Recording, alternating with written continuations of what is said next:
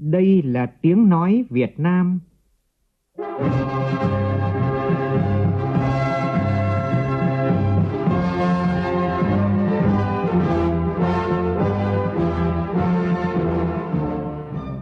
là tiếng nói Việt Nam, phát thanh từ Hà Nội, thủ đô nước Cộng hòa xã hội chủ nghĩa Việt Nam.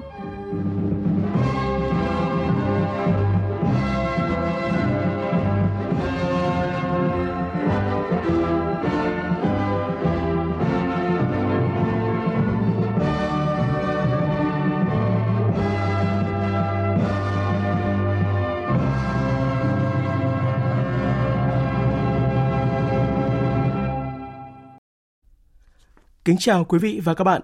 Mời quý vị và các bạn nghe chương trình Thời sự chiều của Đài Tiếng Nói Việt Nam với những nội dung đáng chú ý sau.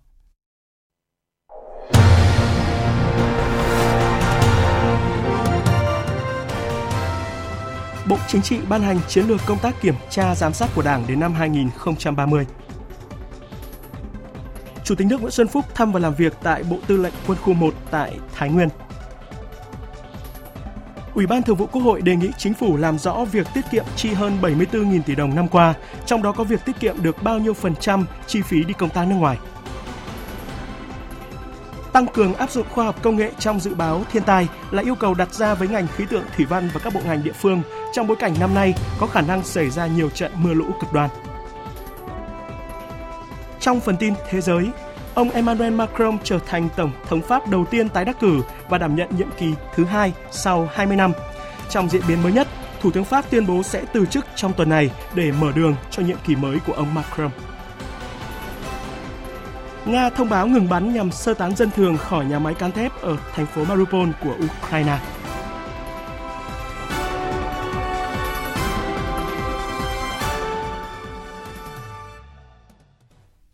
Bây giờ là nội dung chi tiết.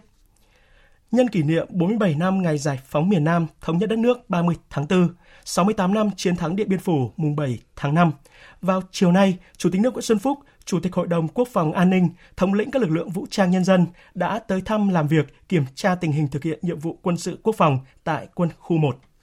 Phản ánh của phóng viên Vũ Dũng.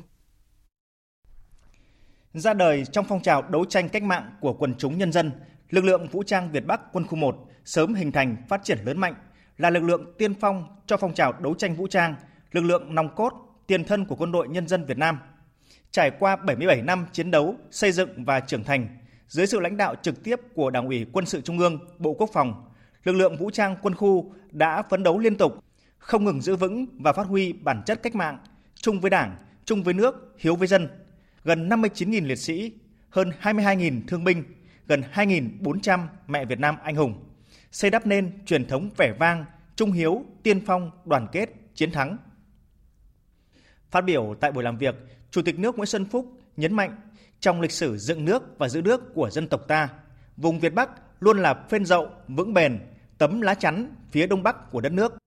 Lực lượng vũ trang quân khu đã cùng với cấp ủy chính quyền địa phương tham gia có hiệu quả công tác phòng chống, khắc phục hậu quả thiên tai, cứu hộ cứu nạn, phong trào đền ơn đáp nghĩa, xóa đói giảm nghèo, các hoạt động hỗ trợ, ủng hộ nhân đạo, phòng chống dịch bệnh COVID-19, góp phần tô thắm thêm hình ảnh bộ đội Cụ Hồ trong lòng nhân dân. Thực hiện tốt công tác đối ngoại quốc phòng, củng cố mối quan hệ hữu nghị hợp tác với các địa phương, đơn vị quân đội của nước bạn Trung Quốc, tạo sức mạnh tổng hợp để giữ vững chủ quyền, an ninh biên giới và bảo vệ Tổ quốc từ sớm từ xa. Thay mặt lãnh đạo Đảng, Nhà nước và Quân ủy Trung ương, Chủ tịch nước Nguyễn Xuân Phúc nhiệt liệt biểu dương tinh thần trách nhiệm, ý thức, bản lĩnh, quyết tâm và những thành tích xuất sắc của cán bộ, chiến sĩ, lực lượng vũ trang quân khu 1 đã đạt được trong thời gian vừa qua. Để chúng ta mãi mãi ghi nhớ những cống hiến hy sinh vô cùng to lớn của đồng bào chiến sĩ, cùng nhau ôn lại truyền thống hào hùng trong 77 năm xây dựng và trưởng thành để chúng ta quyết tâm phấn đấu hoàn thành tốt nhất mọi nhiệm vụ quân sự quốc phòng sẵn sàng chiến đấu và chiến đấu để bảo vệ tổ quốc trong giai đoạn mới viết tiếp trang sử vàng vẽ vang của chiến khu 1, liên khu 1, liên khu Việt Bắc, quân khu Việt Bắc năm xưa và quân khu 1 ngày hôm nay. Phân tích bối cảnh, tình hình, yêu cầu, nhiệm vụ trọng tâm trong thời gian tới, Chủ tịch nước Nguyễn Xuân Phúc nêu rõ nhiệm vụ xây dựng quân đội, tăng cường quốc phòng, bảo vệ Tổ quốc theo nghị quyết Đại hội Đảng toàn quốc lần thứ 13 đặt ra những mục tiêu, yêu cầu mới rất cao và không ít những khó khăn, thách thức. Chính vì vậy mà việc dự báo tình huống phức tạp, đặc biệt khu vực biên giới, các thế lực phản động, hoạt động với phương thức ở địa bàn để ngăn chặn đẩy lùi, bảo vệ vững chắc từng tấc đất của Tổ quốc rất quan trọng. Các đồng chí cần phải chủ động tham mưu với cấp ủy chính quyền các địa phương về lãnh đạo chỉ đạo triển khai thực hiện tốt công tác quân sự quốc phòng, xây dựng củng cố nền quốc phòng toàn dân, thế trận quốc phòng toàn dân gắn với thế trận an ninh nhân dân vững chắc trên địa bàn và thực hiện tốt chức năng quản lý nhà nước về quốc phòng tại địa phương. Các ông chỉ thấy là theo nghị định 02 đấy, khi tình huống phức tạp xảy ra thì ông quân sự sẽ là người tham mưu chính cho cấp ủy chính quyền trong một tình huống. Trách nhiệm rất lớn lao, nhất là những địa bàn phức tạp không chị. Chủ tịch nước cũng đề nghị quân khu 1 tăng cường công tác bảo vệ chính trị nội bộ, bảo vệ nền tảng tư tưởng của Đảng, đấu tranh có hiệu quả với các quan điểm sai trái, phản động, các thế lực thù địch, nhất là trên không gian mạng, bảo đảm cho lực lượng vũ trang quân khu thực sự có bản lĩnh chính trị vững vàng, tuyệt đối trung thành với Đảng, với Tổ quốc và nhân dân, sẵn sàng chiến đấu và chiến đấu, đánh thắng mọi kẻ thù xâm lược. Tiếp tục chương trình phiên họp thứ 10 vào sáng nay cho ý kiến vào kết quả thực hành tiết kiệm chống lãng phí năm qua, Ủy ban Thường vụ Quốc hội đề nghị chính phủ làm rõ việc tiết kiệm chi hơn 74.000 tỷ đồng, trong đó có việc tiết kiệm được bao nhiêu phần trăm chi phí đi công tác nước ngoài. Phản ánh của phóng viên Lại Hoa. Điểm đáng chú ý trong báo cáo của chính phủ là việc thực hành tiết kiệm chống lãng phí trong đầu tư xây dựng, đầu tư công. Phó Chủ tịch Thường trực Quốc hội Trần Thanh Mẫn đề nghị xây dựng cầu,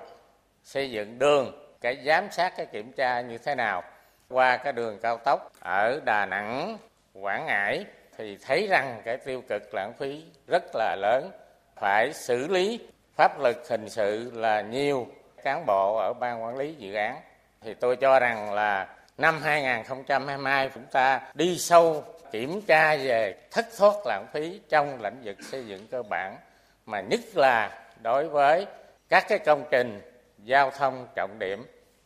Nhiều đại biểu chỉ rõ vẫn còn tình trạng sử dụng tài nguyên đất đai, tài nguyên nước còn lãng phí, hiệu quả còn thấp, nhất là trong nông nghiệp. Tình trạng vi phạm quản lý sử dụng tài nguyên, vi phạm về môi trường, đặc biệt là những hệ lụy có liên quan đến dự án treo.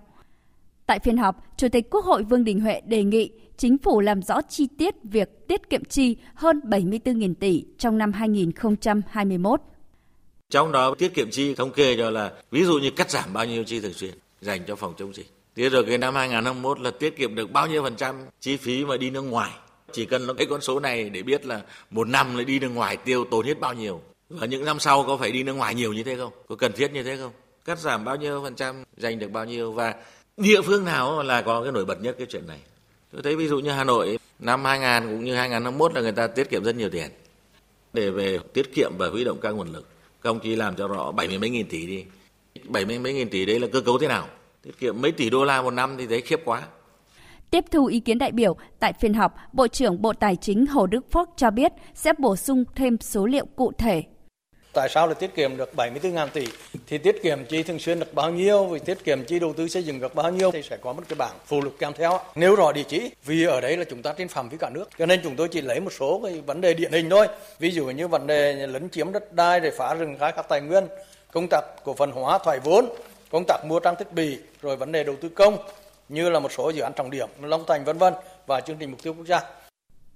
Ủy ban Thường vụ Quốc hội đề nghị năm 2022 tăng cường thực hành tiết kiệm chống lãng phí tại các bộ, cơ quan ngang bộ, cơ quan thuộc chính phủ và Ủy ban Nhân dân các cấp, xây dựng kế hoạch thực hiện các mục tiêu chỉ tiêu tiết kiệm trong từng lĩnh vực được giao phụ trách, trong đó cần phân công phân cấp cụ thể, rõ ràng trách nhiệm của cơ quan tổ chức đơn vị trực thuộc, từng cán bộ công chức viên chức, đẩy mạnh công tác kiểm tra thanh tra xử lý nghiêm các vi phạm quy định về thực hành tiết kiệm chống lãng phí, tập trung một số nội dung lĩnh vực trọng điểm như quản lý đất đai, tài nguyên khoáng sản, đầu tư công, quản lý sử dụng tài sản công, cổ phần hóa doanh nghiệp nhà nước, thực hiện nghiêm quy định của pháp luật về xử lý vi phạm đối với những người đứng đầu cơ quan đơn vị, cá nhân để xảy ra lãng phí. Vào chiều nay, báo cáo kết quả giám sát chuyên đề việc thực hiện chính sách pháp luật về công tác quy hoạch kể từ khi luật quy hoạch có hiệu lực thi hành cho thấy, trong tổng số 111 quy hoạch được lập theo quy định của luật quy hoạch, có 108 quy hoạch đã được phê duyệt nhiệm vụ, trong đó 40 trong tổng số 42 quy hoạch cấp quốc gia, 6 quy hoạch vùng, 62 quy hoạch tỉnh. Đến nay có 7 trong tổng số 111 quy hoạch đã được quyết định hoặc phê duyệt, một số quy định của luật xây dựng, luật quy hoạch đô thị, luật đất đai dẫn đến sự thiếu đồng bộ về nội dung của các loại quy hoạch trên cùng một đơn vị lãnh thổ, trong khi đây là những quy hoạch ảnh hưởng trực tiếp đến hoạt động đầu tư kinh doanh của doanh nghiệp và đời sống của người dân. Nguyên nhân được đoàn giám sát chỉ ra là do luật quy hoạch còn những bất cập trình tự lập quy hoạch, phê duyệt quy hoạch, chưa dự báo hết những khó khăn phức tạp trong quá trình triển khai. Đáng chú ý chưa có sự phối hợp chia sẻ đầy đủ thông tin giữa các bộ ngành địa phương để đảm bảo sự đồng bộ của quy hoạch được lập theo phương pháp tích hợp đa ngành. Tư duy nhận thức trong việc lập thực hiện quy hoạch quản lý nhà nước chậm đổi mới theo yêu cầu của luật quy hoạch, còn tình trạng ôm việc, giữ việc, lợi ích cục bộ, các bộ ngành chưa quyết liệt quan tâm chỉ đạo dành thời gian cho công tác quy hoạch. Thay mặt Bộ Chính trị, Thường trực Ban Bí thư Võ Văn Thường vừa ký ban hành kết luận số 34 về chiến lược kiểm tra giám sát của Đảng đến năm 2030. Phóng viên Văn Hiếu thông tin.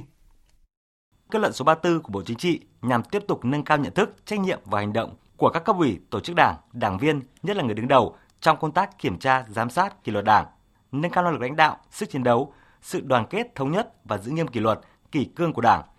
chủ động phòng ngừa, đấu tranh, ngăn chặn, kiên quyết xử lý suy thoái về tư tưởng chính trị, đạo đức, lối sống, tham nhũng tiêu cực trong Đảng và hệ thống chính trị, đổi mới mạnh mẽ, nâng cao chất lượng, hiệu lực hiệu quả lãnh đạo, chỉ đạo và tổ chức thực hiện công tác kiểm tra giám sát và kỷ luật của Đảng, bổ sung hoàn thiện phương pháp, nội dung công tác kiểm tra giám sát của Đảng trong tình hình mới. Kết luận cũng nêu rõ bốn nhóm nhiệm vụ giải pháp cần thực hiện trong thời gian tới, trong đó yêu cầu tăng cường sự lãnh đạo, chỉ đạo của các cấp ủy đối với công tác kiểm tra giám sát,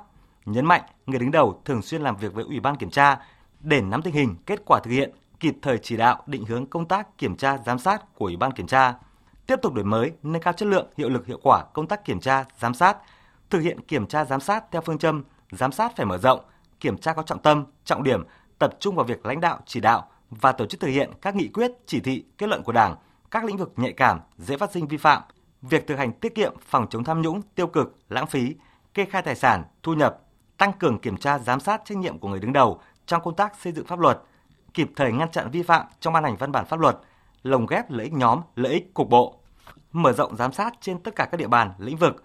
chú trọng vào những nơi nội bộ có biểu hiện mất đoàn kết, dư luận xã hội quan tâm, nâng cao tính chủ động để kịp thời nhắc nhở, cảnh báo, phòng ngừa, ngăn chặn vi phạm từ sớm, từ xa.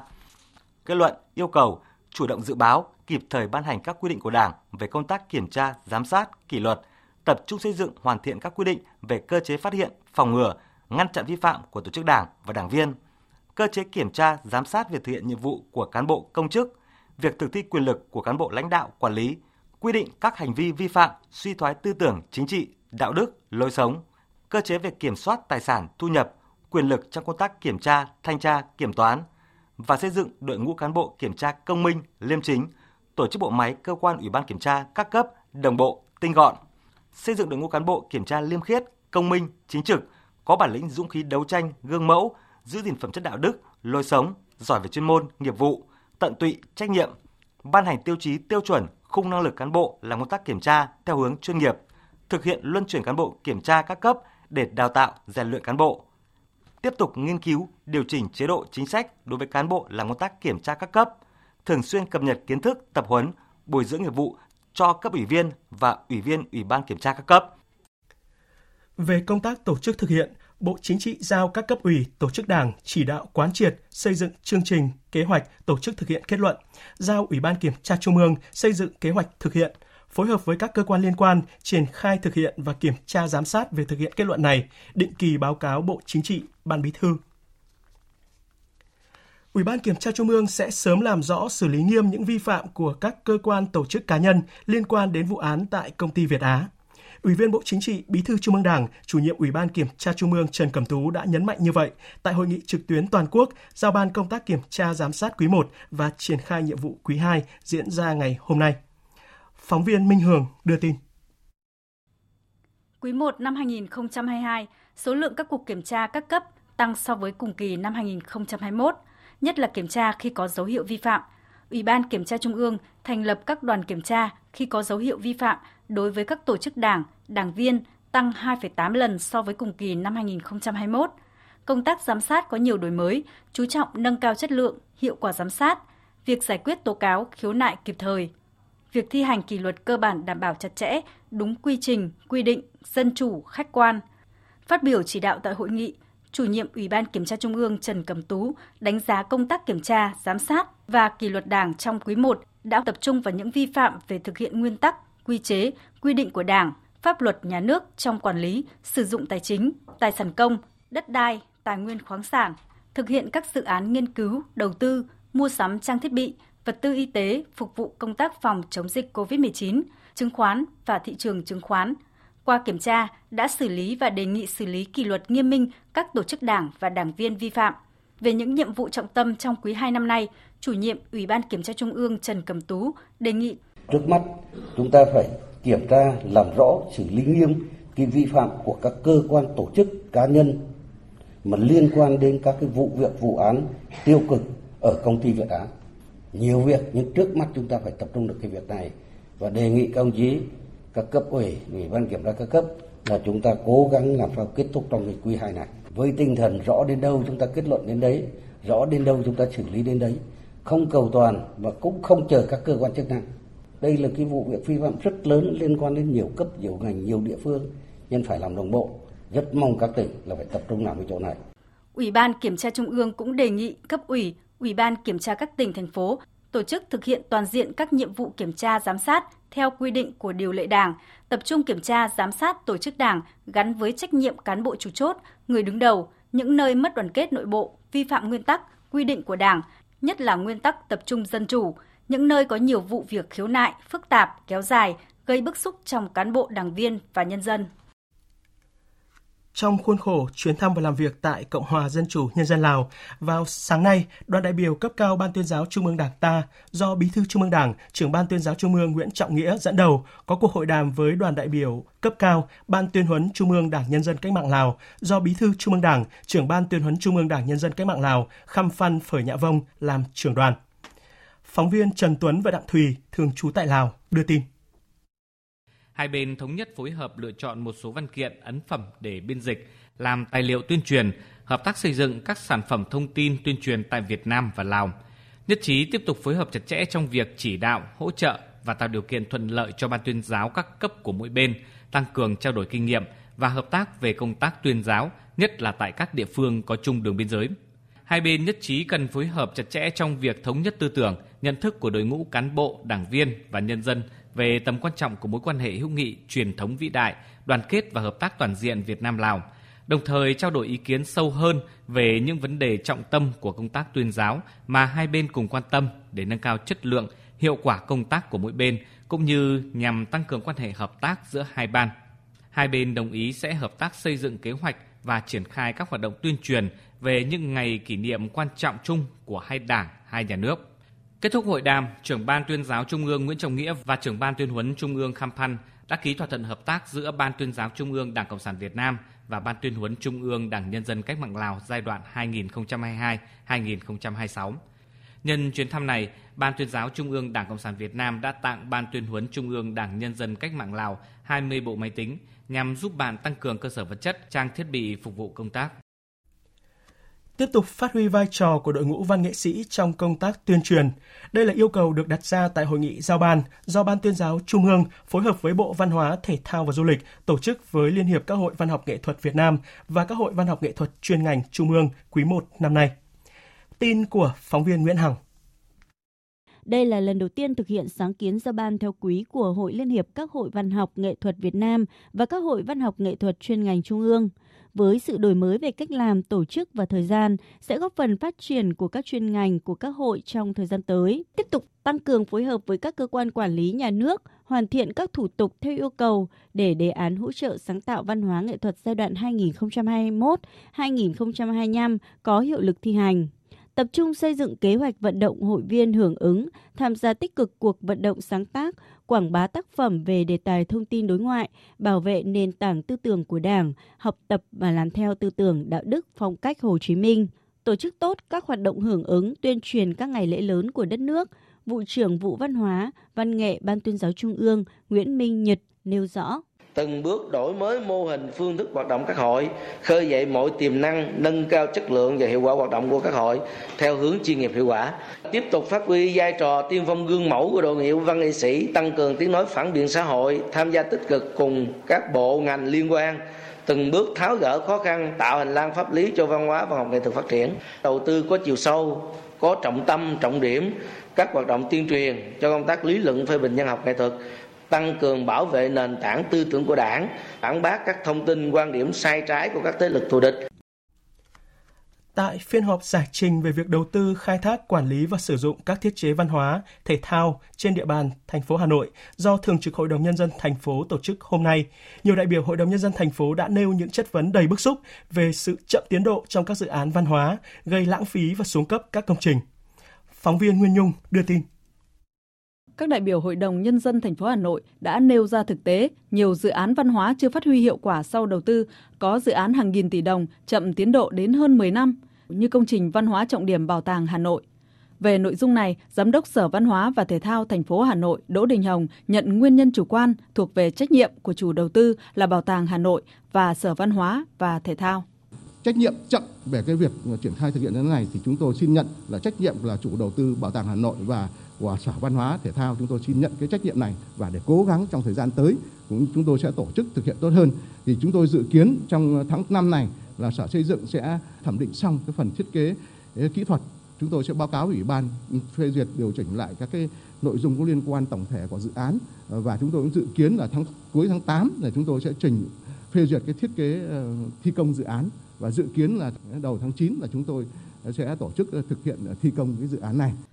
Sau khi nghe Giám đốc Sở Văn hóa và Thể thao thành phố Hà Nội giải trình, trưởng ban tổ chức Thành ủy Hà Nội, đại biểu Hội đồng Nhân dân thành phố Vũ Đức Bảo cho rằng các dự án văn hóa lớn tầm thành phố như Bảo tàng Hà Nội, riêng Sở Văn hóa và Thể thao không thể giải quyết được, mà cần có giải trình của lãnh đạo thành phố vì liên quan đến việc phối hợp của nhiều sở ngành. Tôi cho rằng là nên tập trung vào những dự án lớn mà phải làm rõ trách nhiệm.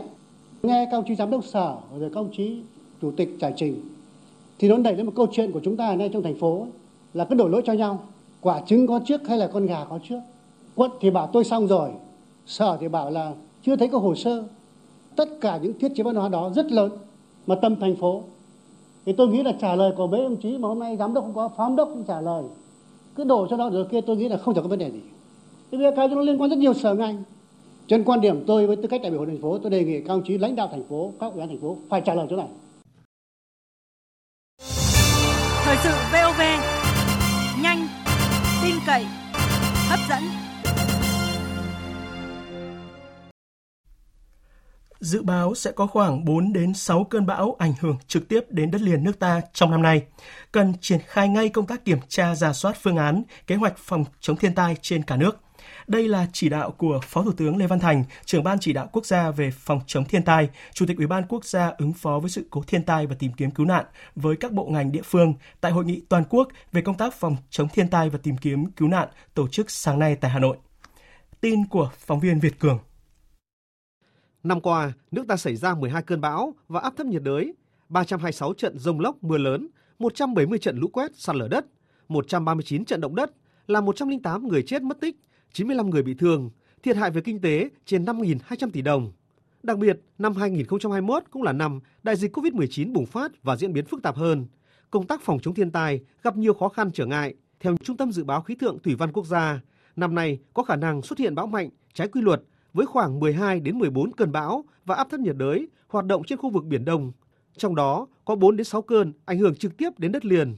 Lượng mưa trong năm cũng có xu hướng gia tăng trên phạm vi toàn quốc có khả năng cao xảy ra hiện tượng mưa cực đoan. Mưa cao hơn so với trung bình ở Bắc Bộ và Bắc Trung Bộ vào tháng 7 và từ tháng 9 đến tháng 11 ở khu vực Trung và Nam Trung Bộ, đồng thời kéo theo chu kỳ có thể diễn ra các đợt thiên tai lớn trong thời gian tới. Phát biểu kết luận hội nghị, Phó Thủ tướng Lê Văn Thành chỉ rõ những tồn tại hạn chế trong công tác phòng chống thiên tai năm qua, trong đó có nhiều tồn tại kéo dài chưa được xử lý dứt điểm như công tác dự báo thiên tai tuy đã có nhiều cố gắng nhưng chưa thực sự đáp ứng yêu cầu công tác hỗ trợ, triển khai khắc phục hậu quả thiên tai còn bất cập, thủ tục dườm già, gây ra chậm trễ, chưa đáp ứng được yêu cầu thực tiễn đặt ra. Công tác vận hành liên hồ chứa trên các hệ thống sông, đặc biệt tại khu vực miền Trung và Tây Nguyên còn có những tồn tại bất cập. Trên tinh thần đó, phải đổi mới, nâng cao năng lực công tác theo dõi, giám sát, dự báo, cảnh báo thiên tai, nâng cao chất lượng công tác tham mưu chỉ đạo, điều hành, huy động và phối hợp lực lượng ứng phó với diễn biến thiên tai sự cố. Phó Thủ tướng nhấn mạnh, khi tình huống thiên tai, sự cố xảy ra, phản ứng nhanh chóng, kịp thời, chính xác của cả hệ thống từ trung ương đến địa phương, đặc biệt là của cấp ủy đảng, chính quyền và các lực lượng ở cơ sở là rất quan trọng, đóng vai trò quyết định đến hiệu quả chung. Nhấn mạnh phương châm phòng là chính, chỉ đạo từ sớm từ xa, Phó Thủ tướng đề nghị ban chỉ đạo cùng các bộ ngành triển khai ngay công tác kiểm tra, giả soát phương án, kế hoạch phòng chống thiên tai trên cả nước. Tôi đề nghị triển khai ngay công tác kiểm tra, giả soát phương tiện, phương án, kế hoạch phòng chống thiên tai năm 2002 trên toàn quốc. Bây giờ chúng ta không có được chủ quan hoặc là khi sự cố thiên tai, bão lũ xảy ra chúng ta mới đi kiểm tra. Thì tại hội nghị hôm nay thì tôi cũng nói các ông chí là các địa phương, các bộ ngành chúng ta phải chủ động đi kiểm tra trước. Kiểm tra trước để phát hiện các điểm sung yếu để trên cơ sở đó chúng ta có giải pháp trước. Còn khi thiên tai tới rồi thì cái việc xử lý với đê điều các cái điểm sung yếu không thể kịp được. Phó Thủ tướng đề nghị sau hội nghị này, Bộ Nông nghiệp và Phát triển Nông thôn chủ trì phối hợp với các cơ quan liên quan khẩn trương hoàn thiện dự thảo chỉ thị của Thủ tướng Chính phủ về công tác phòng chống thiên tai và tìm kiếm cứu nạn, trình Thủ tướng Chính phủ ban hành ngay trong đầu tháng năm này. Trước những diễn biến khó lường của kinh tế thế giới, nước ta cũng đang đứng trước nhiều thách thức trong chiến lược phục hồi trong năm nay và năm tới. Tại Hội thảo quốc gia về triển vọng kinh tế được tổ chức sáng nay tại Hà Nội, các chuyên gia đã đề xuất nhiều giải pháp nhằm tiếp tục ổn định kinh tế vĩ mô và lành mạnh hóa thị trường tài chính trong bối cảnh đại dịch COVID-19. Phản ánh của phóng viên Thành Trung. Theo phân tích của nhóm nghiên cứu Đại học Kinh tế Quốc dân, với tình hình dịch bệnh diễn biến như hiện nay, được sự thúc đẩy bởi gói hỗ trợ hồi phục kinh tế mới, tăng trưởng kinh tế của Việt Nam có thể đạt được mục tiêu từ 6 đến 6,5% như kỳ vọng. Tuy nhiên, để đạt được mức tăng trưởng này thì còn rất nhiều việc phải làm. Trong đó, phải có giải pháp hướng dòng vốn vào sản xuất kinh doanh thay vì đổ vào những kênh đầu tư rủi ro. Giáo sư tiến sĩ Phạm Hồng Trương, hiệu trưởng Trường Đại học Kinh tế Quốc dân cho biết. Chính phủ xác định những cái lĩnh vực ưu tiên cần đầu tư và cũng hướng đến những cái ưu tiên của mình vào các lĩnh vực đó. Ngoài chính sách như vậy thì cái còn lại là gì? Là thứ nhất là định hướng của các nhà đầu tư. Nếu mình chỉ nói rằng là hướng cái dòng vốn vào đó thì chưa đủ mà mình phải có các cái điều kiện khác để cho cái dòng vốn thực sự vào đấy nó phải đem lại hiệu quả. Tôi nghĩ rằng là muốn thúc đẩy sản xuất một khu vực thực ấy, thì mình cần phải có các cái biện pháp tổng thể nhiều hơn. Chứ còn nếu mà chỉ đơn thuần là tài chính thì chắc là không đủ. Tiến sĩ Nguyễn Đình Cung nguyên viện trưởng viện nghiên cứu quản lý kinh tế trung ương cho rằng trong bối cảnh trong nước và quốc tế có nhiều biến động việc thực thi các chính sách hỗ trợ doanh nghiệp phục hồi kinh tế cần có cách tiếp cận mới và cách làm đột phá. Chúng ta kỳ vọng vào cái cái thực hiện cái chính sách cái gói phục hồi. Ta nhìn thấy tôi vẫn cho rằng chúng ta thiết kế nó một cách truyền thống thực thi nó chắc chắn cũng một cách truyền thống mà thực thi truyền thống không hiệu lực không hiệu quả rất chậm. Chúng ta không có gì phí là, là khác biệt đấy cả. Cho nên 6% của năm nay tôi vẫn cho rằng là một thách thức. Một vấn đề quan trọng được các đại biểu phân tích là việc cải thiện môi trường đầu tư kinh doanh. Phó giáo sư tiến sĩ Nguyễn Thường Lạng, giảng viên cao cấp Viện Thương mại và Kinh tế Quốc tế, Đại học Kinh tế Quốc dân cho rằng đây là giải pháp căn cơ để các doanh nghiệp mạnh dạn đầu tư vào sản xuất, góp phần phát triển kinh tế đất nước nhanh và bền vững. Trong khi tăng trưởng kinh tế của nước ta có khả năng đạt được mục tiêu từ 6 đến 6,5% trong năm nay, thì mục tiêu duy trì lạm phát dưới 4% của chính phủ là rất thách thức. Xu hướng tăng giá hàng hóa cơ bản và xăng dầu vẫn đang tiếp diễn, cùng với chiến tranh giữa Nga và Ukraine đã và đang khiến giá năng lượng leo thang ảnh hưởng lớn đến chi phí sản xuất trong nước, gây sức ép lớn đến lạm phát năm 2022.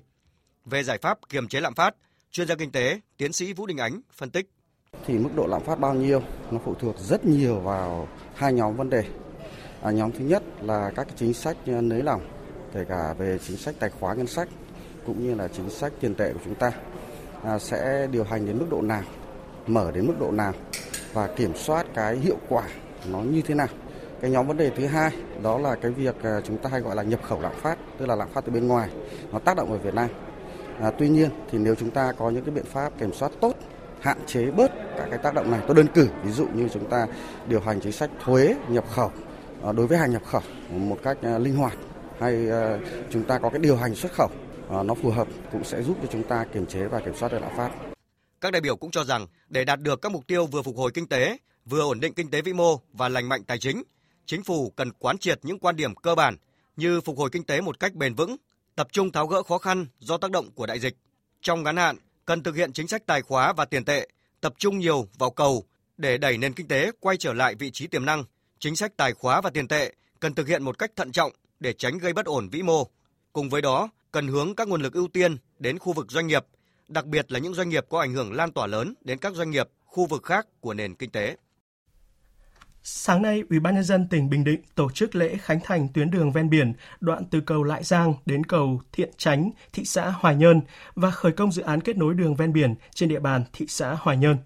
Tin của phóng viên Thanh Thắng tại miền Trung. Dự án đường ven biển Bình Định đoạn từ cầu Lại Giang đến cầu Thiện Chánh có tổng vốn đầu tư 533 tỷ đồng, chiều dài 9,7 km, thiết kế theo tiêu chuẩn đường cấp 3 đồng bằng, vận tốc thiết kế 80 km trên một giờ, Dự án Khánh Thành đưa vào sử dụng góp phần từng bước hoàn thiện tuyến đường ven biển Bình Định, góp phần phát triển kinh tế xã hội và khai thác hiệu quả tiềm năng du lịch của khu vực. Cũng trong sáng nay, Ủy ban nhân tỉnh Bình Định tổ chức lễ khởi công dự án tuyến đường kết nối đường ven biển DT639 trên địa bàn thị xã Hoài Nhơn. Dự án tuyến này có điểm đầu giao với đường DT638 tại phường Hoài Thanh Tây, điểm cuối giao với đường ven biển DT639 tại phường Tam Quang Nam, thị xã Hoài Nhơn. Tuyến đường dài khoảng 7 km, tổng mức đầu tư hơn 700 tỷ đồng, được thiết kế theo tiêu chuẩn đường cấp 3 đồng bằng với vận tốc thiết kế 80 km trên một giờ, nền đường rộng 22 m.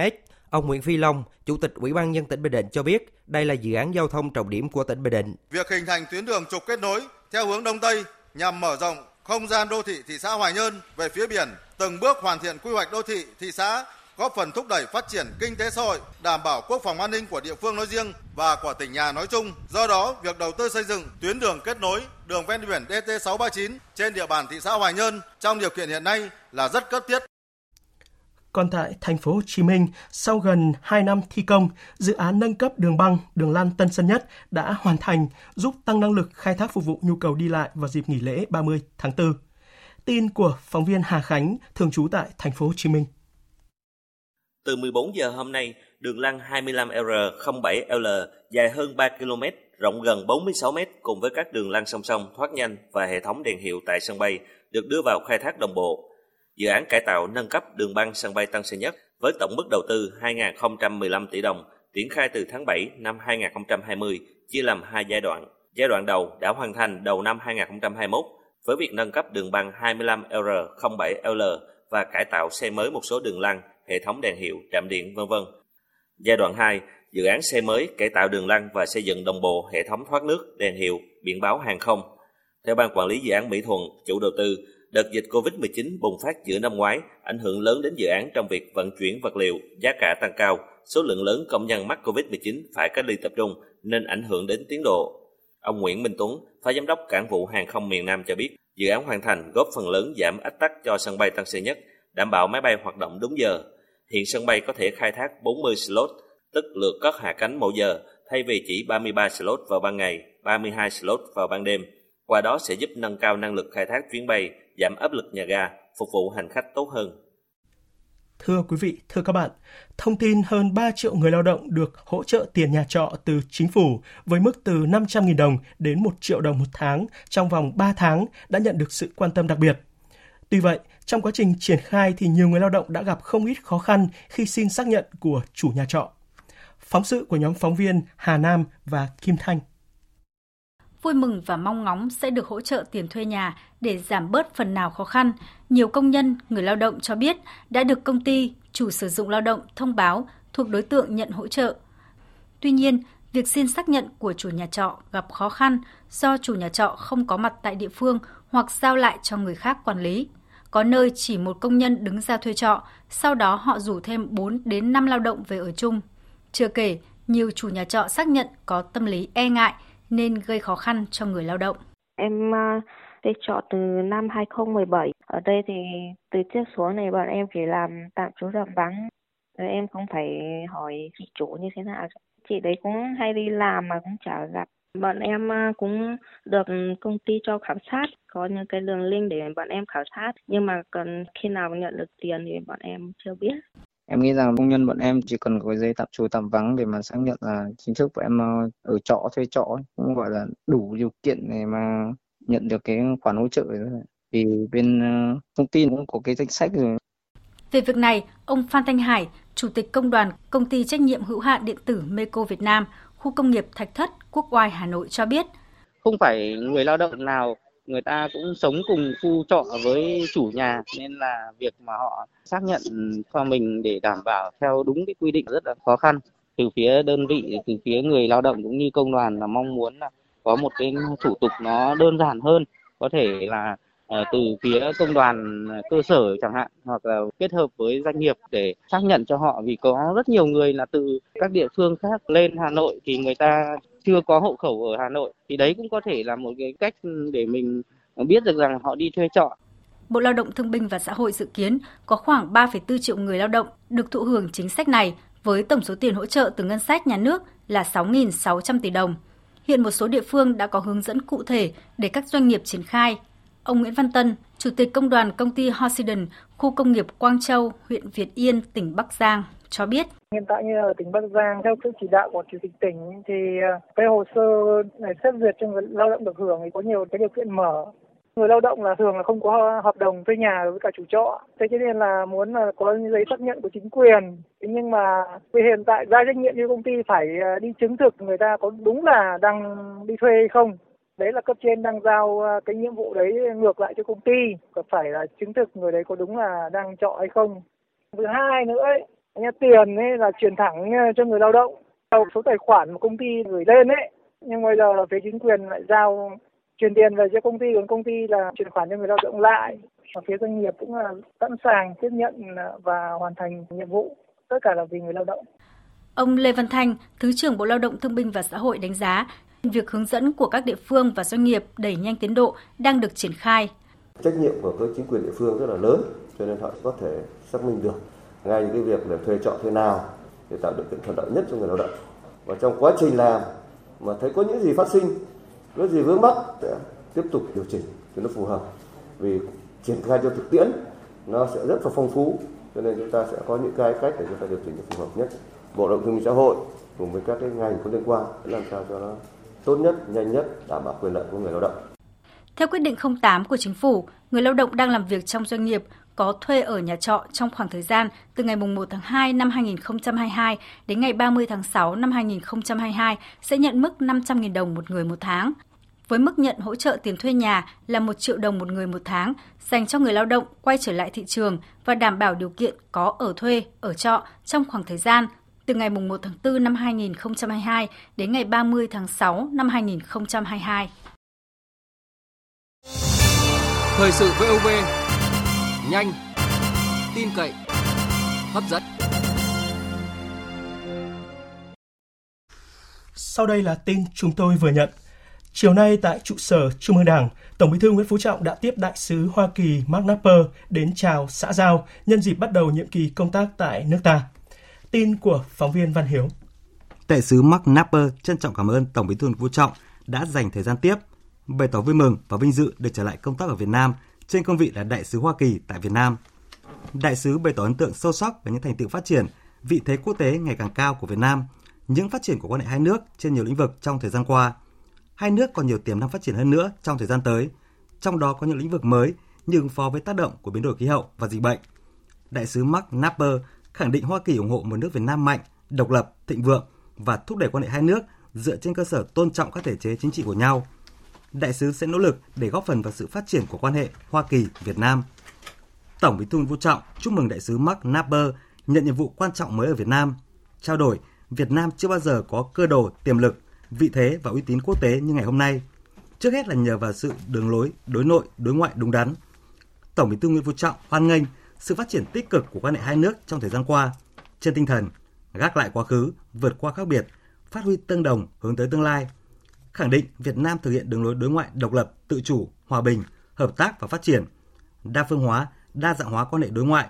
trong đó tiếp tục thúc đẩy quan hệ hợp tác hữu nghị giữa hai nước trên cơ sở tôn trọng lẫn nhau vì lợi ích của hai nước vì hòa bình, hữu nghị và hợp tác ở khu vực và trên thế giới.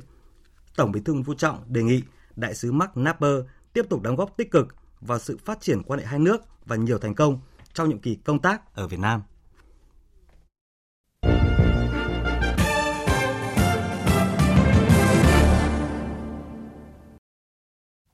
Quý vị và các bạn đang nghe chương trình Thời sự của Đài Tiếng Nói Việt Nam. Xin được mở đầu phần tin thế giới với những thông tin về kết quả cuộc bầu cử Tổng thống Pháp. Kết quả không nằm ngoài dự đoán, Tổng thống Emmanuel Macron đã tái đắc cử với tỷ lệ sơ bộ là 58% trong cuộc bầu cử Tổng thống Pháp vòng 2 diễn ra ngày hôm qua. Ngay sau chiến thắng của đương kim Tổng thống Macron, thì Thủ tướng Pháp Jean Castex đã đệ đơn từ chức và toàn bộ chính phủ Pháp trong tuần này, mở đường cho ông Macron chỉ định một chính phủ mới cho nhiệm kỳ 2 của mình. Phóng viên Quang Dũng thường trú tại Pháp đưa tin. Trong bài phát biểu ăn mừng chiến thắng trước những người ủng hộ tối ngày 24 tháng 4, Tổng thống Pháp Emmanuel Macron cũng khẳng định nhiệm kỳ mới của ông sẽ là một sự đổi mới hoàn toàn chứ không chỉ là sự tiếp nối của nhiệm kỳ cũ. Tôi muốn ở bên các bạn để tiến bước vào 5 năm tới. Vùng đất mới này sẽ không phải là sự tiếp nối của một nhiệm kỳ sắp kết thúc, mà là một sự đổi mới tập thể, một phương pháp quản trị được thay đổi để có 5 năm tốt đẹp hơn, để phục vụ tốt hơn nước Pháp và thế hệ trẻ của Pháp. Thông tin về việc Thủ tướng Pháp Jean Castex sẽ đệ đơn từ chức được đội ngũ thân cận của Tổng thống Emmanuel Macron xác nhận ngay sau khi ông Macron chiến thắng cuộc bầu cử Tổng thống Pháp để tiếp tục lãnh đạo nước Pháp trong nhiệm kỳ 5 năm tới. Theo ông Jean Castex, đây là một truyền thống chính trị cần được tôn trọng và việc này sẽ giúp cho Tổng thống Pháp tạo dựng được một đội ngũ mới với động lực lớn hơn cho nhiệm kỳ mới.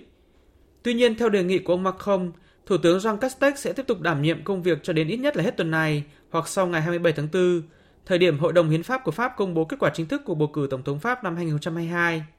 Muộn nhất là đến ngày 2 tháng 5, ông Jean Castex và chính phủ Pháp sẽ từ chức. Theo thông tin từ truyền thông Pháp, hiện có hai gương mặt nổi bật có thể được lựa chọn để thay thế ông Jean Castex trên cương vị Thủ tướng Pháp là ông Julien de Normandie, Bộ trưởng Nông nghiệp, hoặc bà Elizabeth Borg, Bộ trưởng Lao động. Bên cạnh việc thay đổi chính phủ, chính quyền của ông Macron cũng sẽ phải sớm bắt tay vào việc thực hiện các cam kết đã đưa ra với các cử tri Pháp trong chiến dịch tranh cử, đặc biệt là việc cải thiện vấn đề sức mua. Một loạt các biện pháp mới dự kiến sẽ được công bố trong những ngày tới, bao gồm việc duy trì giá trần nhiên liệu, tăng trợ cấp lương hưu, tăng thêm các khoản tiền thưởng không phải đánh thuế cho các công chức. Các cải cách gây tranh cãi hơn như cải cách hưu trí sẽ được ông Macron khởi động lại trong nửa cuối năm 2022. Về chính sách đối ngoại, dự kiến ngay sau khi tổ chức lễ tái nhậm chức trong tuần đầu tháng 5, ông Macron sẽ đi thăm Đức, hội đàm với Thủ tướng Đức Olaf Scholz nhằm đề cao tầm quan trọng của mối quan hệ Pháp-Đức trong việc bảo vệ lợi ích của châu Âu. Tổng thống Pháp cũng không loại trừ sẽ đi thăm Ukraine, nhưng trong phát biểu tuần trước,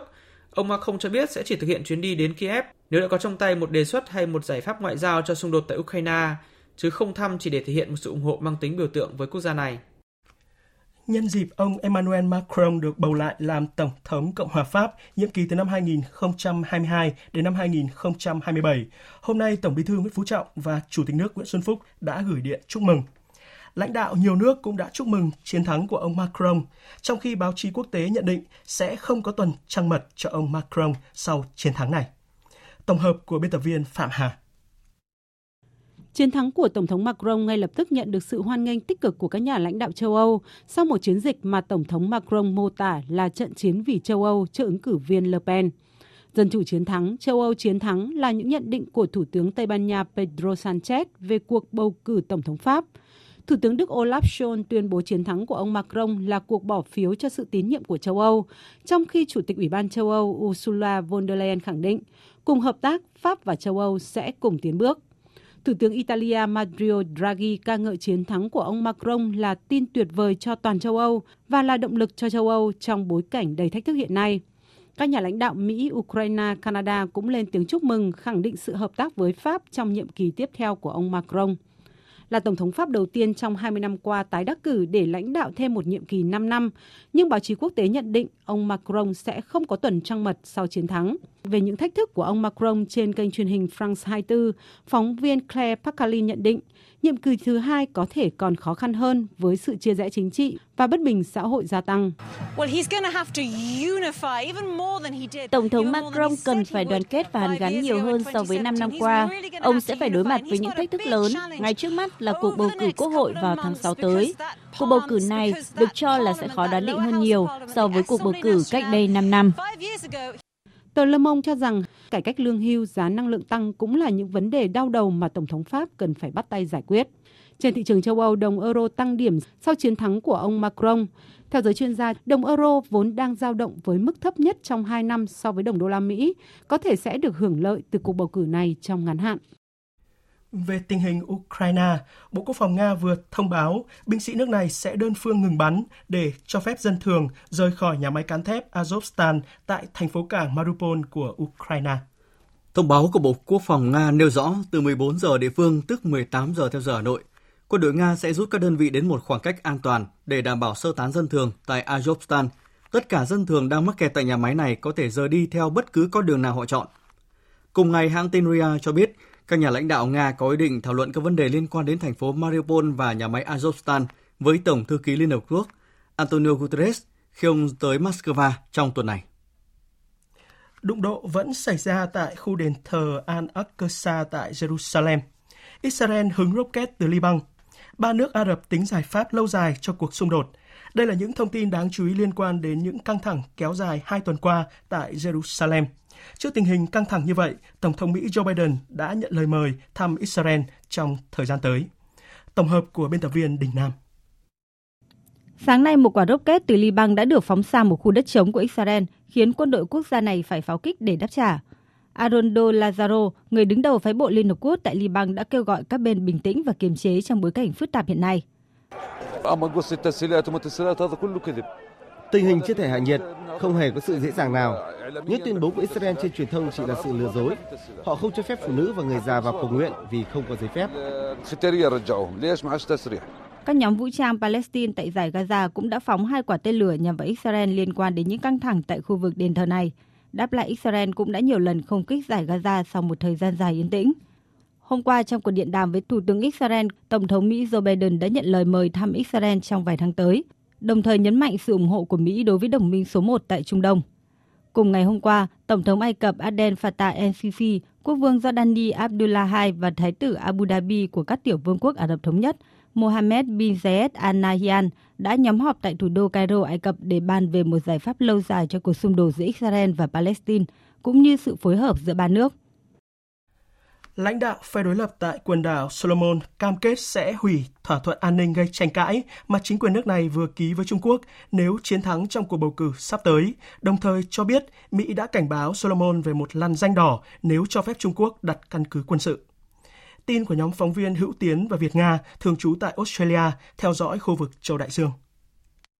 Truyền thông Solomon hôm nay dẫn lời lãnh đạo phe đối lập Matthew Well cho biết trong cuộc gặp của ông với điều phối viên khu vực Ấn Độ Dương-Thái Bình Dương Kurt Campbell hôm thứ Sáu vừa qua, phía Mỹ đã cảnh báo về một làn danh đỏ nếu quốc đảo Thái Bình Dương cho phép Trung Quốc thiết lập căn cứ quân sự. Theo ông Well, chính phủ của Thủ tướng Manasseh Sogavare nên cân nhắc khuyến cáo của Mỹ và không nên mạo hiểm vượt qua giới hạn. Trong cuộc hội đàm với điều phối viên Campbell, ông Well khẳng định, đa số người dân Solomon phản đối thỏa thuận an ninh vừa được chính phủ nước này ký với Trung Quốc và phe đối lập cam kết sẽ chấm dứt thỏa thuận nếu giành chiến thắng trong cuộc bầu cử quốc hội dự kiến diễn ra vào giữa năm sau. Theo lãnh đạo phe đối lập Solomon, việc Thủ tướng Sogavare ký thỏa thuận an ninh với Trung Quốc đã đặt quốc đảo Thái Bình Dương vào trung tâm của cuộc cạnh tranh địa chính trị ở Ấn Độ Dương-Thái Bình Dương – Thỏa thuận không mang đến môi trường an ninh tốt hơn cho Solomon mà có nguy cơ gây ra điều ngược lại. Số ca bệnh nặng và tử vong vì COVID-19 ở thành phố Thượng Hải của Trung Quốc vẫn tăng từng ngày, trong khi các trường hợp dương tính chưa có dấu hiệu giảm rõ rệt, khiến Trung tâm Tài chính của Trung Quốc lại phải tiến hành xét nghiệm trên toàn thành phố trong ngày mai. Phóng viên Bích Thuận, thường trú tại Trung Quốc, đưa tin. Tại cuộc họp báo hôm nay, quan chức quận Dương Phố phía Đông Bắc Thượng Hải cho biết các nhà chức trách đang tìm cách chia các khu vực rộng lớn thành các vùng nhỏ hơn để thực thi các quy định có mục tiêu hơn và đạt được hiệu quả phòng ngừa tốt hơn với cách tiếp cận mới. Đến nay, vẫn chưa có dấu hiệu kết thúc đối với việc đóng cửa suốt 24 ngày qua của Thượng Hải. Đợt bùng phát mới đã khiến 138 người tử vong và ghi nhận thêm hơn 500.000 ca bệnh. Ông Triệu Đan Đan, Phó chủ nhiệm Ủy ban Y tế thành phố cho biết. Ngày mai, chúng tôi sẽ tiến hành xét nghiệm axit nucleic đối với cư dân ở tất cả các khu vực kiểm soát, quản lý và phòng ngừa. Theo dự báo thời tiết, trong hai ngày tới có thể có mưa, nên sẽ gây bất tiện cho công tác lấy mẫu. Để công tác sàng lọc diễn ra một cách trật tự, an toàn và nhanh chóng, chúng tôi sẽ làm tốt hơn nữa công tác tổ chức tại chỗ và khử khuẩn môi trường. Vào chiều nay thì giá dầu thế giới đã giảm hơn 5% do những lo ngại gia tăng về tình hình dịch COVID-19 tiếp tục diễn biến phức tạp tại Trung Quốc, kéo theo giảm nhu cầu ở những nước tiêu thụ năng lượng lớn. Giá dầu Brent biển Bắc đã xuống mức 101,2 đô la Mỹ một thùng và giá dầu thô ngọt nhẹ của Mỹ giảm xuống mức 96,85 đô la Mỹ một thùng. Giám đốc điều hành công ty quản lý tài sản SPI Thụy Sĩ Stephen Innes cho biết, giá dầu đi xuống do hoạt động tiêu dùng tại Trung Quốc bị ảnh hưởng, trong khi việc Ngân hàng Dự trữ Liên bang Mỹ tăng lãi suất làm chậm nền kinh tế Mỹ. Tiếp theo mời quý vị và các bạn đến với trang tin thể thao.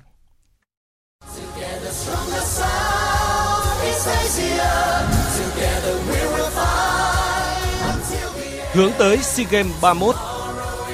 Hướng tới SEA Games 31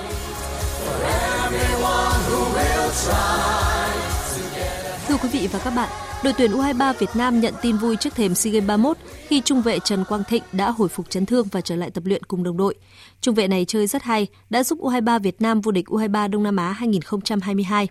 Theo kế hoạch, thầy trò huấn luyện viên Park Hang-seo sẽ duy trì tập luyện hàng ngày tại Hà Nội từ nay cho đến ngày 30 tháng 4. Sau đó đội sẽ di chuyển lên Phú Thọ, địa điểm tổ chức các trận đấu bảng A môn bóng đá nam SEA Games 31. Huấn luyện viên Park Hang-seo sẽ có quỹ thời gian 5 ngày tại Phú Thọ để lắp ghép đội hình và chốt lại danh sách chính thức gồm 20 cầu thủ. Sở Văn hóa Thể thao và Du lịch tỉnh Nam Định đã có công văn trình lên Ủy ban Nhân dân tỉnh về việc sẽ không bán vé để người hâm mộ có thể vào sân tự do theo dõi các trận đấu tại SEA Games 31. Nếu điều này được thông qua, khán giả sẽ có cơ hội được xem miễn phí những màn so tài ở bảng B môn bóng đá nam và một trận đấu ở vòng bán kết trên sân vận động Thiên Trường. Bảng B môn bóng đá nam SEA Games 31 có sự góp mặt của các đội U23 Thái Lan, Malaysia, Campuchia, Lào và U23 Singapore. Là vận động viên chủ lực của ủ su Việt Nam trong khoảng một thập kỷ trở lại đây, nhưng ở SEA Games 30, Dương Thúy Vi không có cơ hội tranh tài do nước chủ nhà Philippines khi đó đã hạn chế một số nội dung thi đấu của môn ủ su. SEA Games 31 tới đây trên sân nhà sẽ đánh dấu sự trở lại của cô gái vàng trong làng ủ xu Việt. Lần thứ năm dự SEA Games lại tranh tài ngay trên sân nhà, áp lực cho Thúy Vi là không hề nhỏ khi cô luôn được đặt kỳ vọng giành huy chương vàng của đội tuyển ủ xu Em nghĩ là ai cũng bị áp lực thôi, chỉ là ít hay nhiều thôi chứ còn chắc chắn là áp lực mà mình là chủ nhà nữa thì mình có lợi thế nhưng mà mình chắc chắn là sẽ áp lực hơn người ta. Hoàn thành bài thi và không có điểm trừ, không có điểm trừ thì đã là xuất sắc rồi. Mới đây, nội dung bóng ném bãi biển nữ đã bị đưa ra ngoài chương trình thi đấu SEA Games 31 do Indonesia xin rút lui và nội dung này không đủ số đội tối thiểu đăng ký thi đấu theo quy định của đại hội. Tuy có nhiều tiếc nuối, nhưng phía trước, đội tuyển bóng ném bãi biển nữ Việt Nam sẽ tập trung cho giải vô địch châu Á 2022, có ý nghĩa như vòng loại World Cup. Huấn luyện viên Huỳnh Minh Ngôn chia sẻ. Động viên từng em một là à, cố gắng vào cái giải sắp tới và cái giải đó cũng là quan trọng không kém là cái giải SEA Games. Thành ra các em cũng uh, hứa quyết tâm và cũng cố gắng rất nhiều. Theo kế hoạch, vào ngày mai, đội tuyển bóng ném bãi biển nữ Việt Nam sẽ thi đấu trận gia quân gặp chủ nhà Thái Lan. Mục tiêu của đội là lên ngôi vô địch, qua đó giành suất tham dự giải vô địch thế giới và World Game. Hai giải đấu đều tổ chức trong năm nay. Theo tôi đánh giá thì tất cả vận động viên rất là chín mùi. Tôi rất là hy vọng vào cái lực lượng lần này và tôi sẽ cố gắng hết sức làm sao chúng ta biến cái lực lượng thật mạnh, thi đấu thật tốt để đạt thành tích cao nhất. Chuyển sang các tin thể thao đáng chú ý khác. Vào lúc 21 giờ tối nay trên sân thống nhất thành phố Hồ Chí Minh, câu lạc bộ Hoàng Anh Gia Lai sẽ đá trận thứ tư ở bảng H AFC Champions League 2022 gặp đối thủ Jeonbuk, đương kim vô địch K-League. Trước đó, đội bóng phố núi đã thua tối thiểu 0-1 trước đại diện Hàn Quốc ở cuộc chạm trán tối 22 tháng 4. Hôm nay chặng 19 giải xe đạp cúp truyền hình thành phố Hồ Chí Minh Cúp Tôn Đông Á 2022, nội dung đồng đội tính giờ đã diễn ra tại thành phố Nha Trang, tỉnh Khánh Hòa. Với đấu pháp hợp lý cùng khả năng phân sức tốt, tập đoàn Lộc Trời đã qua mặt dược Domesco Đồng Tháp để giành chiến thắng chặng với thành tích 39 phút 9 giây 56. Tay đua Trịnh Đức Tâm chia sẻ. Dạ, hôm nay là một trận đua đồng đội tính giờ và ở một cường độ rất là cao. Hôm nay ờ, tất cả toàn đội toàn đoàn trời, tất cả vận viên đã tập trung với ờ, hơn 100% sức của mình để có thể ờ, thi đấu và giữ nhịp độ cho anh em khi về tới đích để có thể làm sao chiến thắng trận đua hôm nay và với chiến thuật hợp lý của ban huấn luyện chỉ đạo trên đường đua thì hôm nay tất cả toàn thể anh em đã phối hợp rất nhịp nhàng và đã chiến thắng rất là ngọt ngào. Ngày mai, các tay đua được nghỉ ngơi tại Nha Trang trước khi tranh tài chặng 20 từ Nha Trang đi Đà Lạt với hai ngọn đèo Khánh Lê, Giang Ly dài 136 km. Đây được xem là chặng đua quyết định cho cả hai chiếc áo vàng và áo chấm đỏ trong cuộc. Dự báo thời tiết Phía Tây Bắc Bộ, Chiều tối và đêm có mưa rào và rông vài nơi, ngày nắng nóng, có nơi nắng nóng gai gắt, gió nhẹ, nhiệt độ từ 23 đến 37 độ. Phía Đông Bắc Bộ, chiều tối và đêm có mưa rào và rông vài nơi, ngày nắng, có nơi nắng nóng, gió Đông Nam đến Nam cấp 2, cấp 3, nhiệt độ từ 24 đến 35 độ. Khu vực từ Thanh Hóa đến Thừa Thiên Huế, chiều tối và đêm có mưa rào và rông vài nơi, ngày nắng nóng, riêng vùng núi có nắng nóng gay gắt, gió nhẹ, nhiệt độ từ 25 đến 37 độ. Riêng vùng núi phía Tây, nhiệt độ cao nhất từ 37 đến 39 độ, có nơi trên 39 độ. Khu vực từ Đà Nẵng đến Bình Thuận, chiều tối và đêm có mưa rào và rông vài nơi, ngày nắng, phía Bắc có nơi nắng nóng, gió Đông Nam đến Nam cấp 2, cấp 3, nhiệt độ từ 24 đến 35 độ. Tây Nguyên và Nam Bộ, chiều tối và đêm có mưa rào và rông vài nơi, ngày nắng, có nơi nắng nóng, gió nhẹ, nhiệt độ từ 20 đến 35 độ. Khu vực Hà Nội, đêm không mưa, ngày nắng, có nơi nắng nóng, gió Đông Nam đến Nam cấp 2, cấp 3, nhiệt độ từ 25 đến 35 độ.